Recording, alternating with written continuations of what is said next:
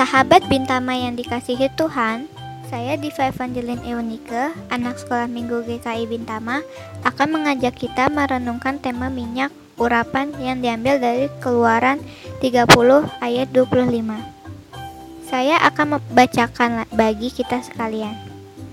Haruslah kau buat semuanya itu menjadi minyak urapan yang kudus. Sesuatu campuran rempah-rempah yang dicampur dengan cermat seperti buatan seorang tukang campur rempah-rempah. Itulah yang harus menjadi minyak urapan bagi kudus. Sahabat Bentama, pasti kita semua sering mendengar tentang minyak urapan di dalam Alkitab. Tahukah kita tentang minyak urapan? Minyak urapan adalah minyak suci yang digunakan untuk menguduskan seseorang atau barang-barang yang dikhususkan bagi Tuhan. Jika seseorang diurapi dengan minyak urapan, berarti Tuhan telah menetapkan untuk menjadi raja, imam atau nabi.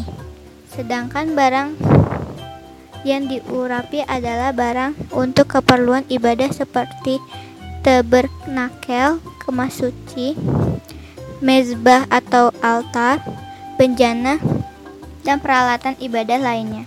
Adapun bahan-bahan untuk membuat minyak urapan adalah rempah-rempah yang berupa mur, kayu teja, kayu manis, tebu, dan zaitun. Dengan takaran tertentu, bahan-bahan ini diracik oleh orang yang ditunjuk oleh Tuhan sendiri. Tidak semua orang boleh membuat dan tidak semua orang diberikan minyak urapan. Penggunaan minyak ini tidak boleh sembarangan. Tuhan sendiri yang memilih seseorang yang berkenan untuk dipakainya. Orang ini kemudian diurapi dengan minyak urapan. Pelanggaran penggunaan minyak urapan sa sangat berat yaitu binasa. Dalam perjanjian baru, para murid Yesus tidak lagi menggunakan minyak urapan, melainkan Roh Kudus. Roh Kuduslah yang mengurapi anak-anak Tuhan. Orang-orang yang percaya akan hidup dengan penyertaan Roh Kudus dan melakukan kehendak Tuhan. Semakin kita membuka diri agar Roh Kudus bekerja, semakin Roh Kudus mau memberkati kita.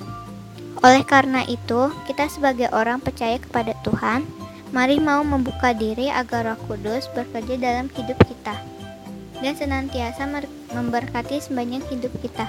Demikianlah renungan hari ini. Tuhan memberkati.